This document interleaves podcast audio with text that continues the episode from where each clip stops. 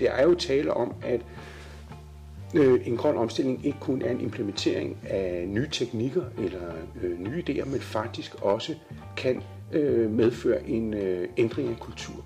Og den måde, vi forbruger på, den måde, vi ser produkter på, den måde, vi er sammen på. Vi er jo meget interesserede i at prøve at se madsystemet, eller fødevaresystemet, fra et specielt perspektiv, og det er netop madiværksætteren. Og madiværksætteren er en person eller en virksomhed eller en figur, kan vi kalde det, som står på grænsen til fødevaresystemet. Madiværksætterne har store ambitioner på fødevaresystemets vegne.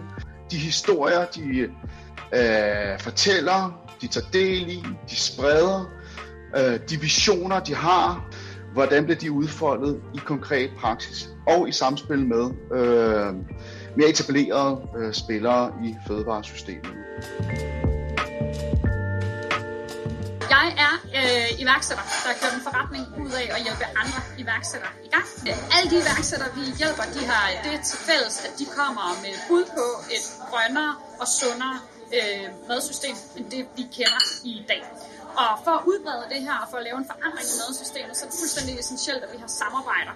Det vil sige, at vi, vi er ude blandt nogle personer, som øh, kan bidrage med nogle helt specielle nye idéer og perspektiver på, hvordan at den her grønne omstilling den kan se ud i øh, fødevaresystemet.